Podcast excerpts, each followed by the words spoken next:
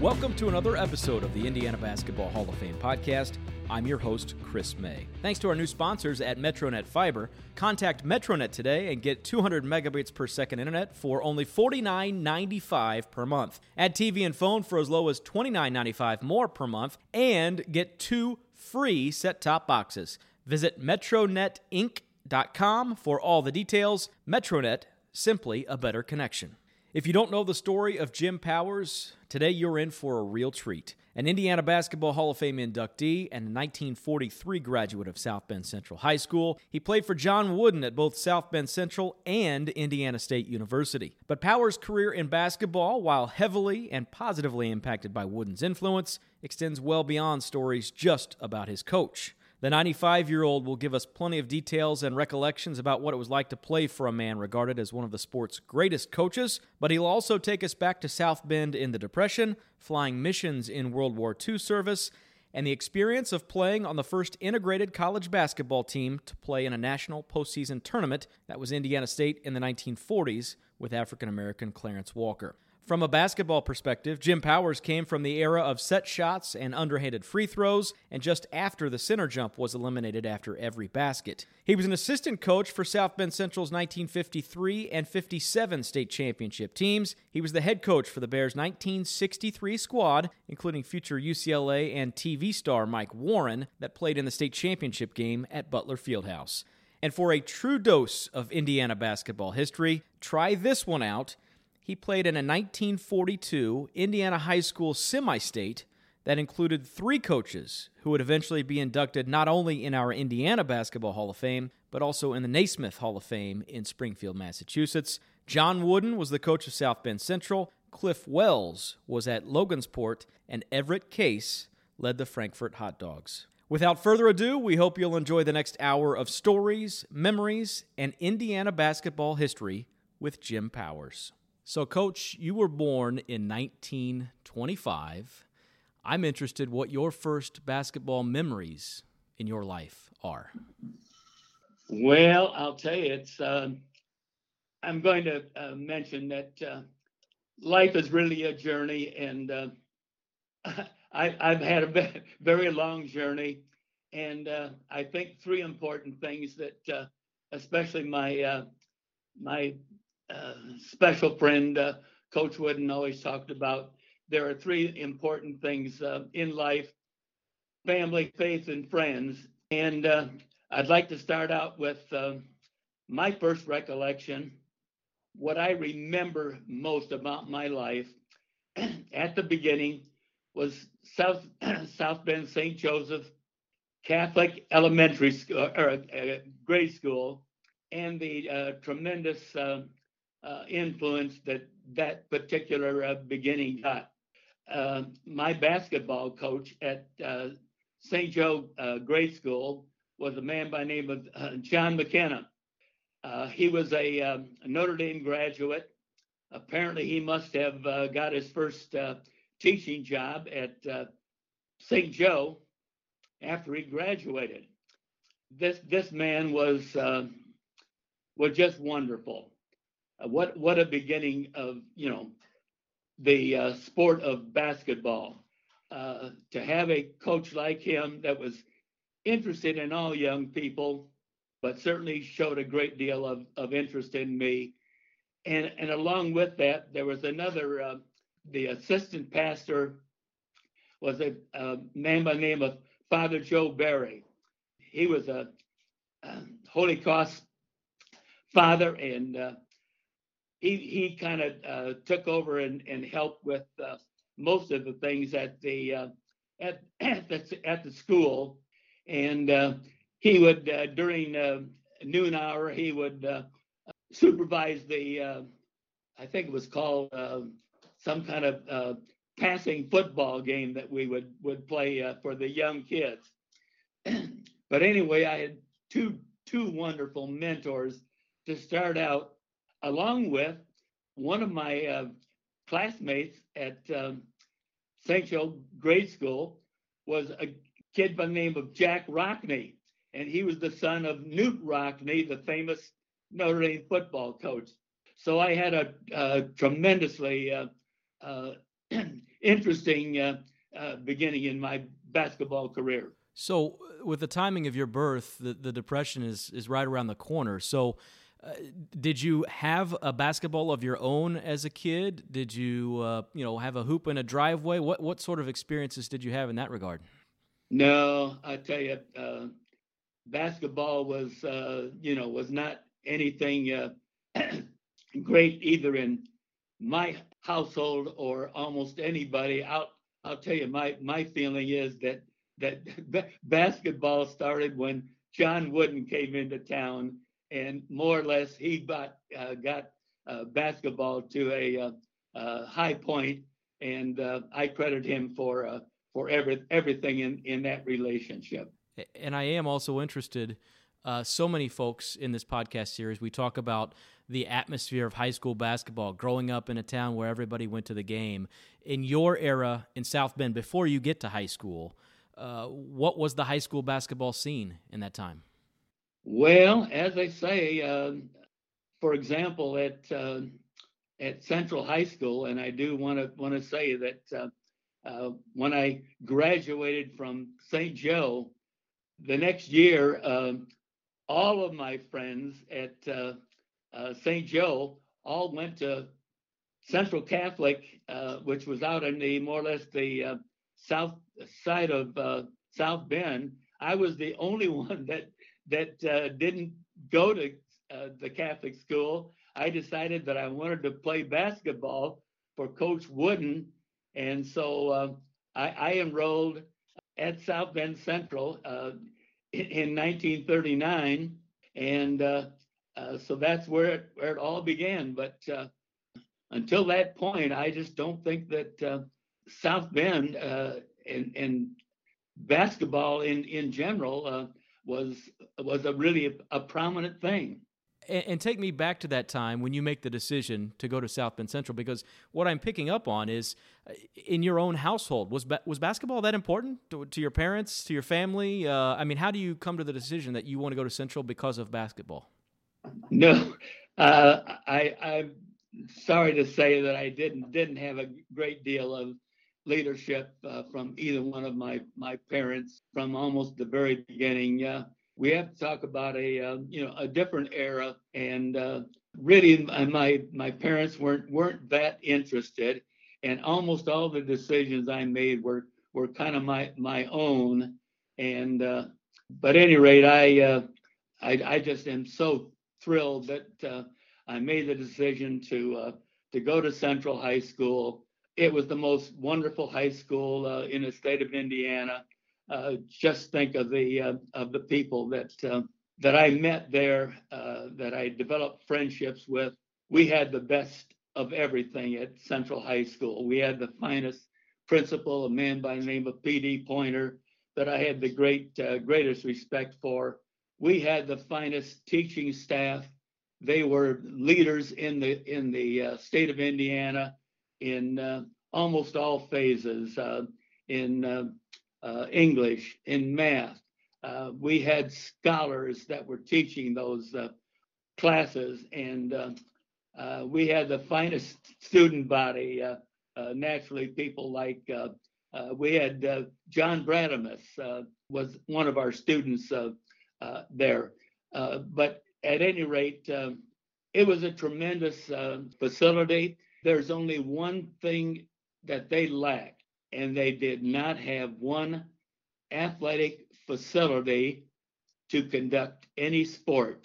Can you imagine eventually the things that South Bend Central did? In, in my year, for example, I practiced basketball at seven o'clock in the morning at the YMCA.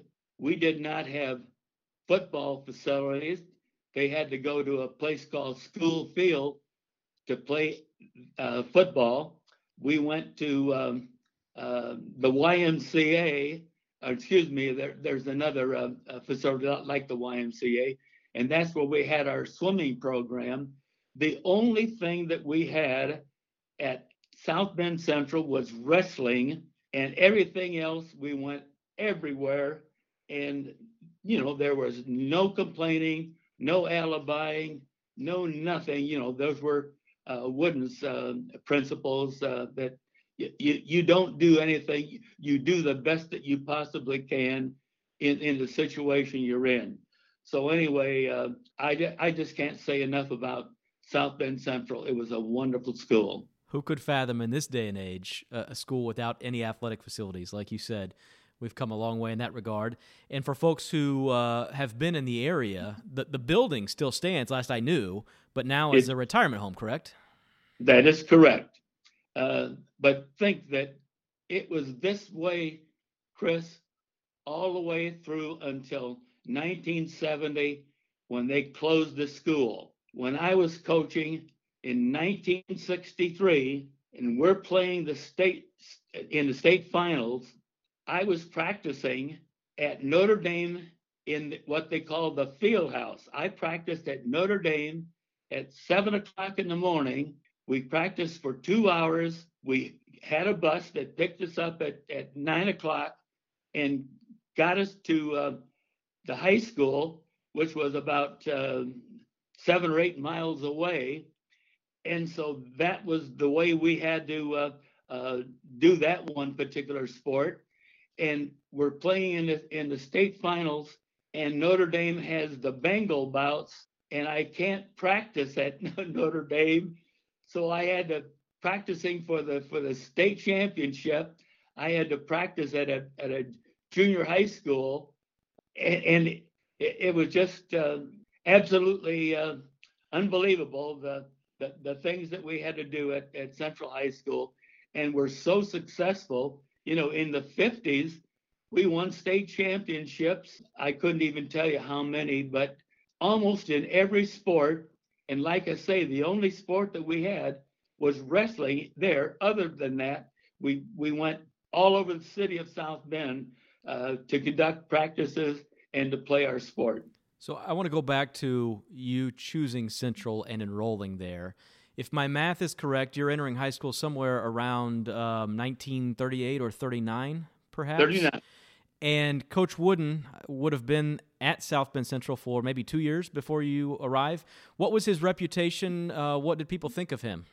Well, uh, he was, you know, I thought a great deal of him. Uh, you know, I, I didn't know a great deal uh, other than what I had uh, heard people talk about, but I knew that he was a, uh, uh, an All American at at Purdue. I knew that he was a state champion at Martinsville, and I knew that he was certainly go- going to be one of the best coaches in the in the state of Indiana and uh, it certainly turned turned out to be that way. Maybe more than Indiana. yeah, uh, just a little bit. well, and I and I want to ask you as well. Um, was it like all the best basketball kids from from junior high all wanted to come to Central because of him at that point? Had that happened, or was that happening? Oh, I don't remember. I don't remember that it being that way. Uh, uh, we had very very strict boundaries, of course. Uh, kind of unlike today, or certainly at, at the end of the uh, uh, central uh, period, where, you know, in, in, South Bend, for example, now I guess a, a, kid can go almost to any school he wants to go to. Uh, I don't think there are any restrictions on boundaries, but uh, during that time, that was strictly adhered to. And I, I, don't think there was any uh, people skipping around because uh, Coach Wooden was at uh, at South Bend Central. As a player, how would you describe yourself going into high school? Were were you bigger than kids, faster than kids, better than kids? I mean, where did you rank on the basketball landscape, so to speak? I would say um, very average, uh, uh, Chris. Um, our tallest uh, kid, our center, was about six two uh, I played forward at uh, 5'11. Most people, uh, you know, it, it was, as I say, just just a completely different era. Uh, I think think I certainly had uh, abilities. Uh, I think I was fairly quick, especially with with the hands. I think Wooden like that on defense. But um, you know, we played basketball games. Um, I m- remember playing Lebanon. Um, with um, Pete Mount was the uh, player at uh, at uh, Lebanon, and uh, we went to uh, Lebanon and just had a what they called a barn burner, and we uh, we lost the game 27 to 26. so it you know it was a completely different uh, uh, era and time. there were times when I would lead lead the team in scoring with three baskets and five free throws, maybe 11 points. And that, that was, you know, considered a, a great deal. So the game has changed so much. Uh, but again, to get to your uh, question, uh, I was just a, a, I guess, an average player, but we had a an excellent team because you know he had built into that, I guess, motto from from day one was that we were a team, and uh, you are no stronger than the weakest link. And so maybe we, we might have five more or less average basketball players, but we were so schooled on defense and discipline and uh, offense. We, we, we ran and until we got a, a good shot. Boy, you didn't take uh, any of the shots you see today and you didn't make cross court passes. So we were very disciplined. And as a team, we were very good because of what he had had built. And you've already mentioned a number of these types of things. I wanted to ask you about the style of basketball you played. To go along with what you've already mentioned, uh, this is probably the era of the set shot. Uh, did you shoot free throws underhanded? Take us back to that time and, and, how the game was played and how the ball was shot. Well, again, um, definitely, um, we shot free throws underhanded. I was I was the free throw champion uh, about two years in a row, and uh, I shot over 75 to 80 percent from the uh, free throw line, and I was very very good at that underhand free throw. But um, it was the beginning of the uh, era of the uh, of the fast break, and I think Wooden uh, uh, was certainly one of the original disciples of that. So every day we had our fast break drills that we kind of started with. And uh, along with that, I think that was the beginning of, uh, I don't know whether you'd call it a set shot or not, but it certainly was the beginning of the one handed push shot. And uh, so um, I guess there was a, a guy by the, by the name of Ralph Vaughn out at USC uh, that supposedly was the was the originator of that shot. But um, it, it, wasn't anything close to what we call the uh, the jump shot now, but it was uh, uh, you would kind of plant your feet and uh, and push with that with that. I was right-handed and push with that right hand, but but I don't recall us ever li- leaving the floor on the shot. and it also, as a point of reference, you're entering high school right as the center jump after each basket was eliminated, because I think that was 1936 or 38 when the center jump went out, and pace of play, I'm guessing, starts to pick up as you had referenced. That that is correct. That that's the way I I felt about it that uh, that we were um, really a very very good fast breaking team. Now you have to play good defense, good rebounding. You have to get that ball off the board. But boy, we'd practice every day taking that ball off the uh, backboard and getting that outlet pass out to the uh, the wingman and down the floor we would go uh, three on two, two on one, uh, that was just ingrained in us uh, every single day of the, of the week. One of the things that's well known uh, from Coach Wooden's career was the way that he regimented practices and had a purpose for everything. Did you see that playing for him in high school? Oh, absolutely. Uh, you know, that's the big thing about uh, South Bend Central basketball. We were at the YMCA with with Wooden, and like I say, seven o'clock in the morning. You can imagine that if he did not have that two hour practice down to the last minute, you know, it would have been just chaos trying to get things done before nine o'clock in the morning and getting people back to uh, class and get get ready to go for the for the school day. Uh, so yes, he started that, and I think that was the original plan was that because he was not at his home facility and he just couldn't uh, uh, do things that he wanted. He just absolutely had to have every single minute detail on, like I say, the, the fundamentals of passing, shooting, defense, and, and so forth.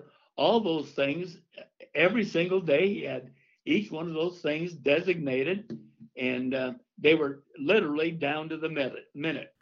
I want to go through a couple of the seasons while you're in high school at South Bend Central. What I think was your sophomore year, 1941. The Bears were 26 and 3, went to the final eight of the state, the final game of the semi state back then. Then I'm fascinated by your junior year, the 1941 42 season. 26 and 4 is the record I have here. And again, back in the final game of the semi-state, final 8, I should say of the tournament. That is correct. And here's here's a question. I I just looked at this and I want you to confirm. The semi-state was at Hammond. South Bend Central was coached by John Wooden.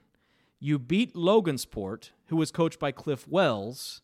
That's correct. And you lost by 4 to Frankfort, who was coached by Everett Case. That is correct. That's three guys, Wooden, Yeah. Case, and Wells, who are in the Naismith Hall of Fame in Springfield, Massachusetts, in one day of Indiana high school basketball. That that Yeah. blows my mind. That's that's exactly right. Yeah, in 1941 we had uh, a wonderful basketball player by the name of Eddie Ehlers. Of course, he's in the uh, Indiana Basketball Hall of Fame, but he was a tremendous basketball player on that team. And yes, uh, he was, uh, or we were beaten by uh, Gary Froebel and uh, Davidge Minor uh, was the player on there, and he also is. He went to UCLA and and uh, he uh, is is also in the Indiana Basketball Hall of Fame. Uh, t- take me back. That junior year in that semi-state I mentioned at Hammond, you were the second leading scorer on the team. I've got to give a quick plug to Earl Mishler and the website etpearl.com. Yes. The history there is is fantastic, uh, beyond belief, and that's where I'm getting these results and these statistics and all this uh, information I'm referencing. But so so your your junior year, 1942, you're one of the key guys. You have another great year, 26 and four. You make it to the final game of the semi-state. Wh- What's that like for you? Well, it was just uh, you know absolutely wonderful. Uh, we had a uh, terrific uh, uh, afternoon game and uh, and a, and a wonderful evening game, and it was just unfortunate that that we lost that ball game. But I don't know what else to say. It was a wonderful experience. Again, these are things that that had never happened to uh, South Bend before. So this was the beginning of the uh, uh, of the basketball dominance in uh, uh, South Bend and specifically uh, South Bend Central. And that's what I wonder. Back to back semi states in 41 and 42. Do you guys get to become a bit of a celebrity or a, a you know a, more well known around town, or what, what's the atmosphere at that point? I, again, uh, you're uh, going back too far. I, I don't remember details of things like that. Uh, I'm sure it was certainly celebrated, but I don't think uh, uh, anything uh, great or outstanding. There was no crowds waiting for us uh, when we got home and things like that. It, it was it was finally where where we finally won the state championship that we finally had the uh, the recognition uh, by by the uh, by the city. But uh, uh, I think they were certainly uh, uh, happy, but uh, not celebrating quite like uh, like they do it in the uh, current. Your senior season, the 1942 43 season, you're the leading scorer. You averaged a little over 10 points a game. And as you referenced earlier, I, I see some scores where your teams had 29 points, 31 points, Oh, 32 yeah. points. Oh, yeah. So uh, an average of uh, 10 or 11 points a game back then is, is uh, no small feat, I'm going to say. Um, what was that experience like? Because that's now the third season in a row of, of 20 wins for South Bend Central and for Coach Wooden's program. Well, we ended up, um, uh, Chris, being uh, ranked number one, uh, which was just a uh, phenomenal thing for, again, South Bend. This is the first time these things had ever happened. Uh, we had uh, beaten uh, Rochester in a late season game. And at any rate, we were ranked number one going into the tournament. And we got through the sectional and got to the regional and got to the to the finals, and we were facing John Longfellow and his uh, Elkhart Blue Blazers, and there was a uh, young man by the name of uh, Tom Saunders that was playing for uh, for Elkhart, and uh, we were cruising along, uh, playing very well in the first half, and finally got to the second half. And this Tom Saunders that had not, I don't think he even played in the first half. He came in in the second half. I think, if I remember right, I think he made eight baskets and a free throw in the uh, in the second half. He was just throwing them in from every place, and uh, they beat us 47 to 43 and one of the most heartbroken uh, things that I've ever experienced. Uh, I just thought we were going to really go all the way, and uh, really one one particular uh, uh, guy. You say one person doesn't beat you, but I think in this particular case, uh, Saunders was just absolutely fabulous, and and he beat us that night. So, as you mentioned, kind of a devastating end to your high school career with the loss to Elkhart in the regional as I mentioned, your senior year is 1942 43, and the United States is getting involved in World War II around this time.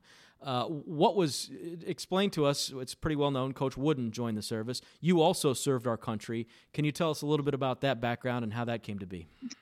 I graduated from South Bend Central High School in June of 43. I, I, I turned 18 in March of that year. I had to sign up for the draft, and I was deferred until I graduated. So I graduated in June and left in July for the uh, Army Air Force. Uh, I spent two and a half years in the Army Air Force.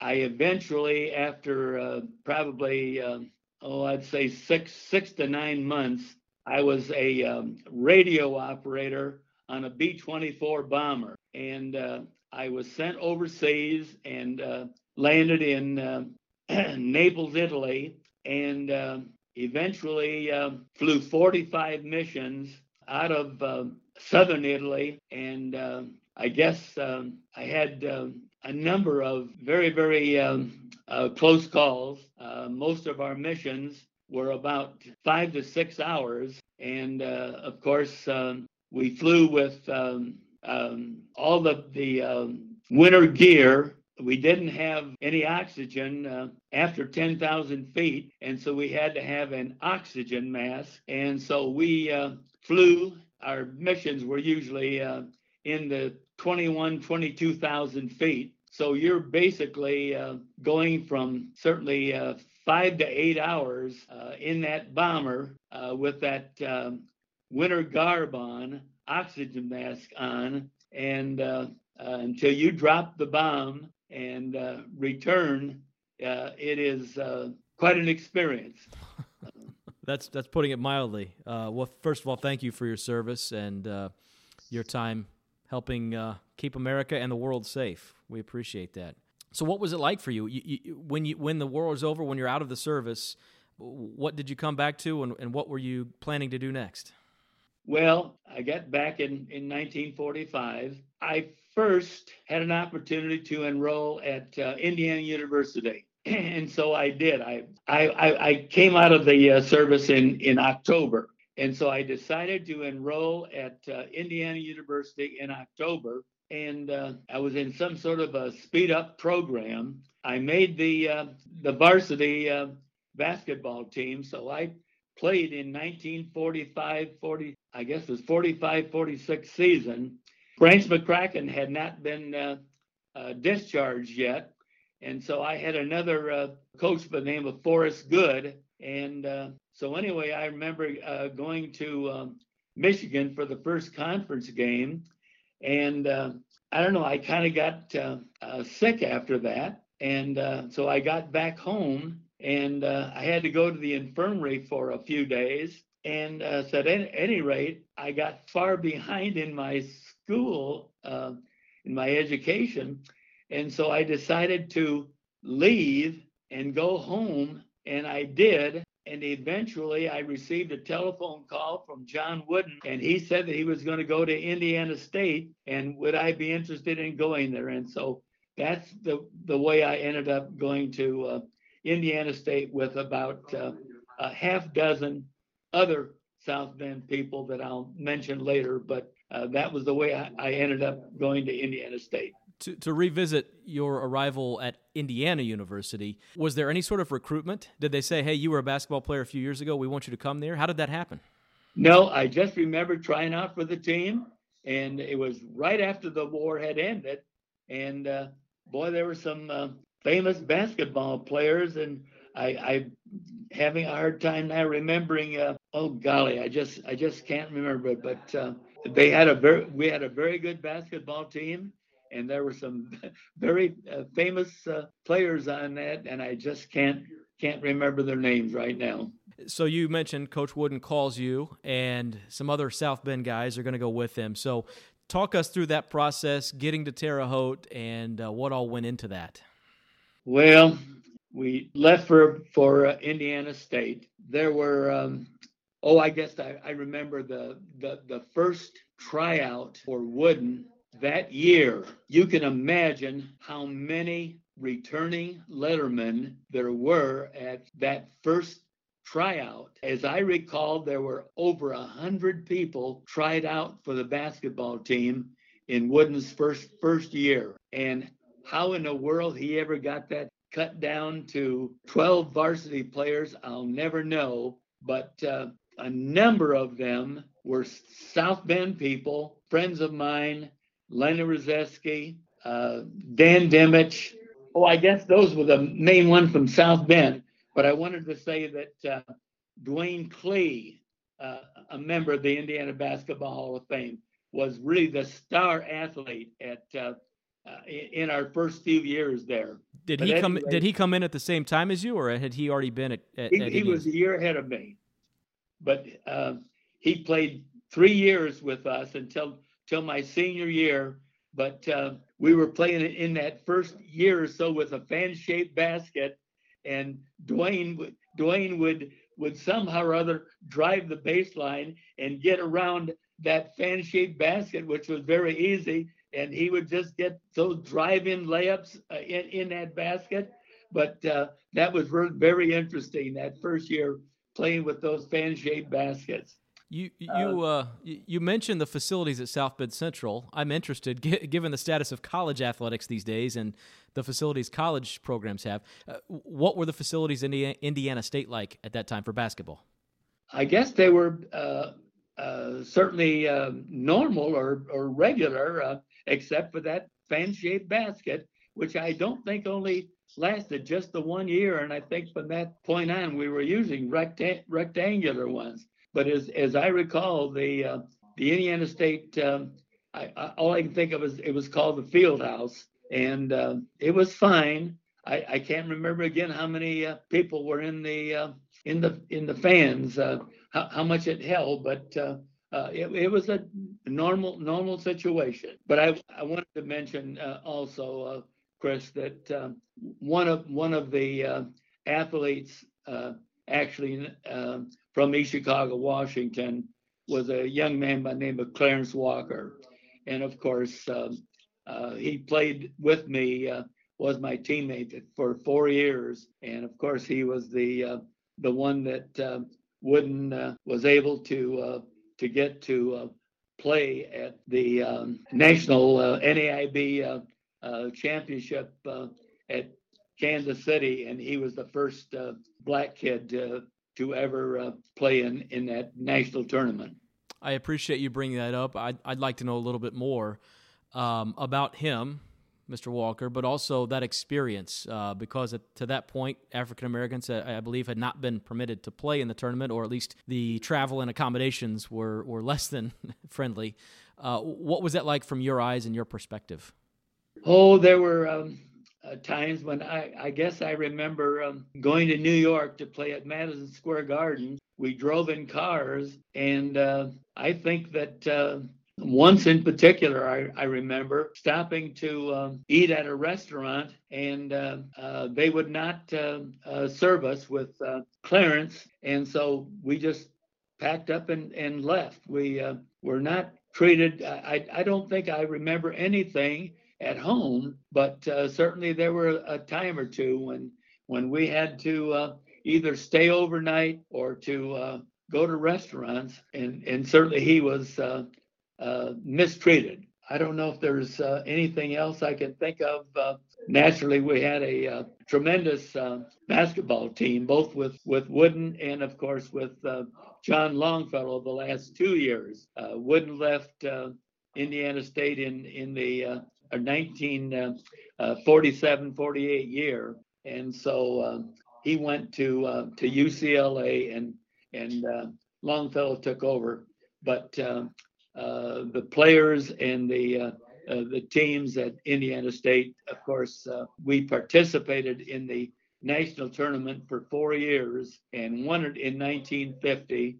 And uh, I can't say enough about uh, Lenny Rzeszewski and uh, Dan Dimich in particular were outstanding players in that in that era. But can you imagine Clarence Walker, Duane Klueh, Lenny Rzeszewski, Dan Dimich, John Wooden, John Longfellow. Um, there are so many uh, Indiana Basketball Hall of Fame people there that uh, uh, I, I, I just can't believe it. It was a a, a wonderful experience.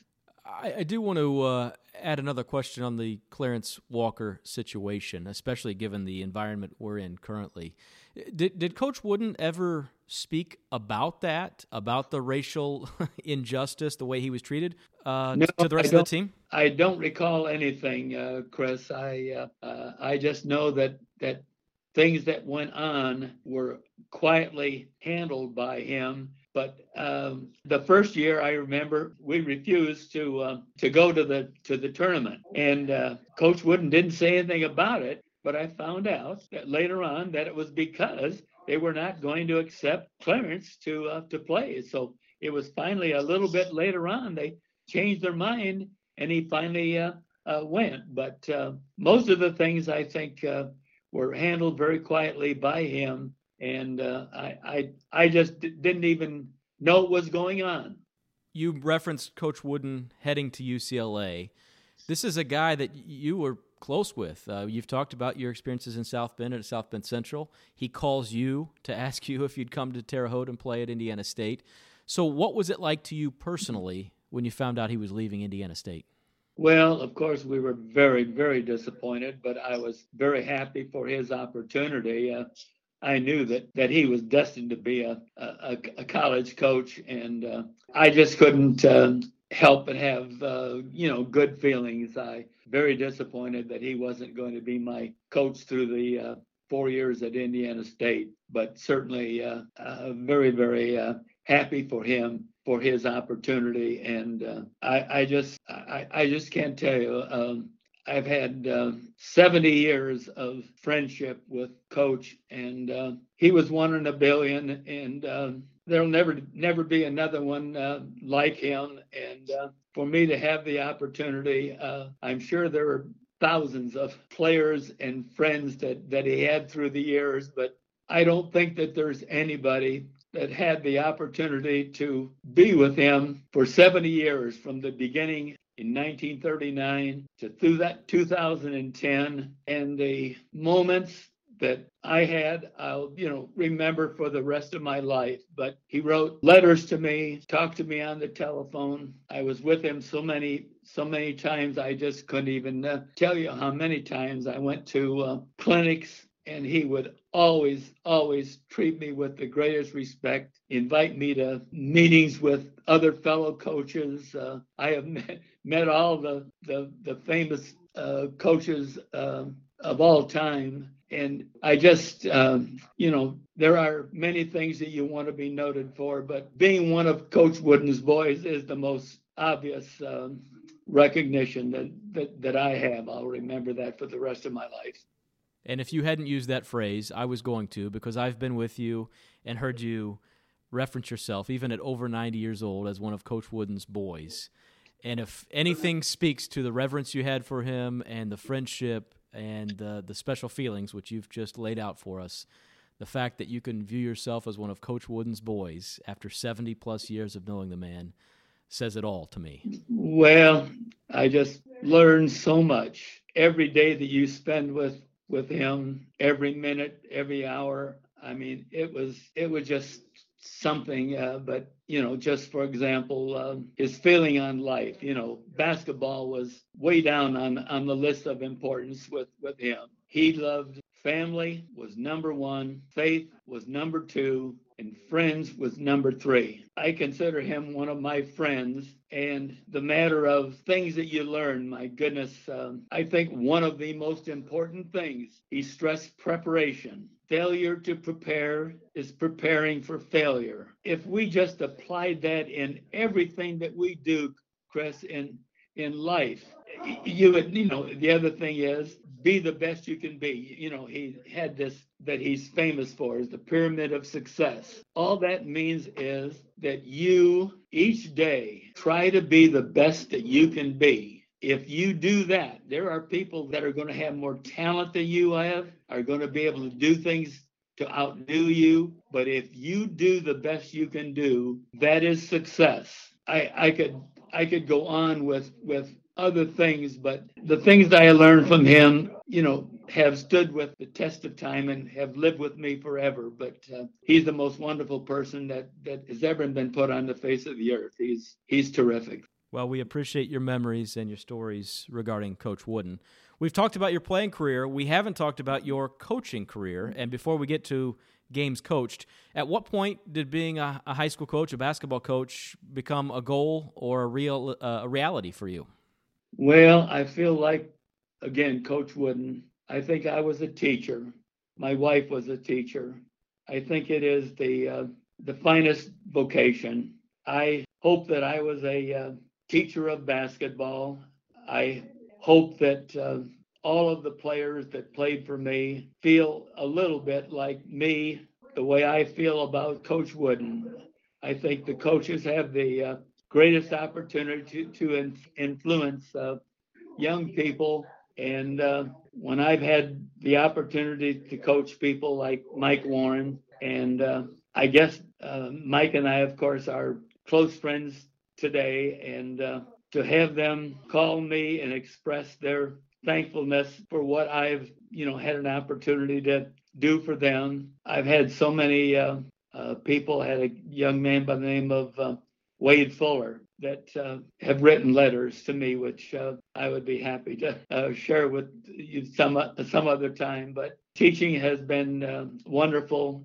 I just think it's the the best vocation to be, and uh, I'm just happy that for really all my life that uh, being a family man, having faith in God, and and having friends like I've just mentioned is just overwhelming for me. Thank you.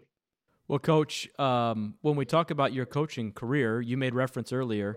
Uh, you were, I believe, an assistant coach. South Bend Central won the Indiana High School Basketball State Championships in 1953 and 1957. And then you became the head coach of your alma mater, South Bend Central.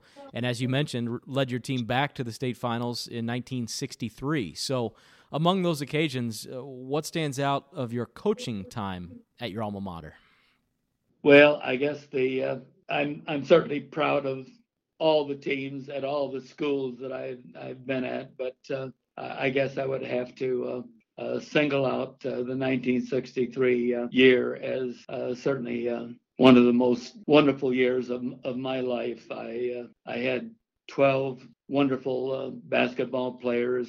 I had coaches and athletic directors and principals, and most of all, I had the uh, South Bend Central uh, family that was in uh, support of everything we did. And so I am extremely proud of that 1963 team, along with really all the all the teams that I've uh, coached through the years. You had relayed to me once uh, a story about how you used to go about scouting, which included a, a walkie-talkie. I'm, I'm curious if you uh, would have the time to tell us that story and inform our listeners about an interesting part of high school basketball history.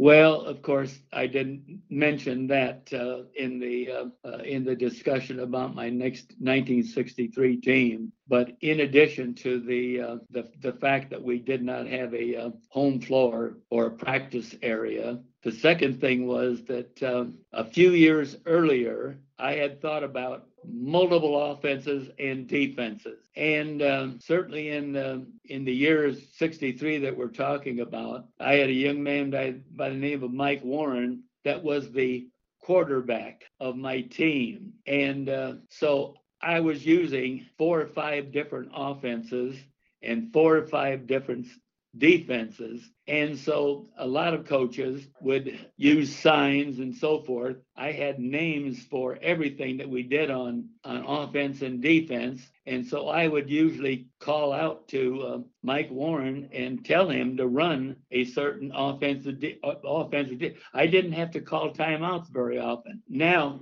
as I say, a, a, a couple years before, I had decided that I would have walkie talkies and I would have my coaches up in the uh, stands. And during the course of the game, if they would spot something that somebody was doing, I had my walkie talkie with my assistant coach and the walkie talkie with my scout coach. And so, um, at any rate, we were using that walkie talkie. I used it at uh, Muncie Central during the regular season. And uh, Bob Barnett, the uh, writer for the Muncie Star, the next day we had we had beaten Muncie Central, and uh, he said uh, something in his article on Sunday that uh, they had been beaten by the better team, but he wondered whether or not that walkie-talkie was legal. And so uh, evidently that got to uh, uh, to the IHSAA and Phil Eskew. Uh, I'm, I'm playing in the um, regional at uh, Elkhart, and uh, apparently uh, Phil Eskew was at the uh, at the game. And uh, during the halftime, excuse me, d- after the game was over, Phil Eskew came into the locker room and asked me not to use it the next night. I mean that uh, final game against um, Goshen, and uh, I said, "What are you talking about? Why what? Why wouldn't I use the uh, walkie-talkie?" He said, "Well, there's nothing in the uh, book that uh, makes it illegal, but I'm asking you if for the time being, he said, I will call the Board of Control on Monday and I'll get a ruling on it, but I want you to not use it tonight. So I did not use it for the Goshen game, which we, we almost lost uh, and won it the, at the last second. Uh, but at any rate, uh, the next Monday, why uh, he called the board of control and they voted the walkie talkies illegal. And i was no no i was not, not able to use it the rest of the year rest of the season. And by the way we got to the state finals at Hinkle or Butler Fieldhouse. And uh, whether you're not aware of it, uh, we were sitting below floor level. The, uh, the floor is about three feet above your level where you're sitting. And I, I, I would have been very happy to use the uh, walkie-talkie and have the coach tell me that Muncie had gone to a, a zone defense uh, during the uh, course of the game. And uh, at any rate, uh, that was uh, one of the things about the 63 year that, that we had the walkie-talkies taken away from us. And I'd like to wrap up. Uh, family is important to you, and you mentioned family was a, a of Coach Wooden's teachings. Um, you've got a large family, you've got a, a, a, great family, highly successful family, and your experience included after South Bend Central, you coached at Rochester and won a couple sectionals there, I believe, and then at Elkhart Memorial, you had the chance to coach your son Jim Jr. and had some success there. So, what was that like as you wound down your coaching days to, to have a fantastic team with your son, a key part of it?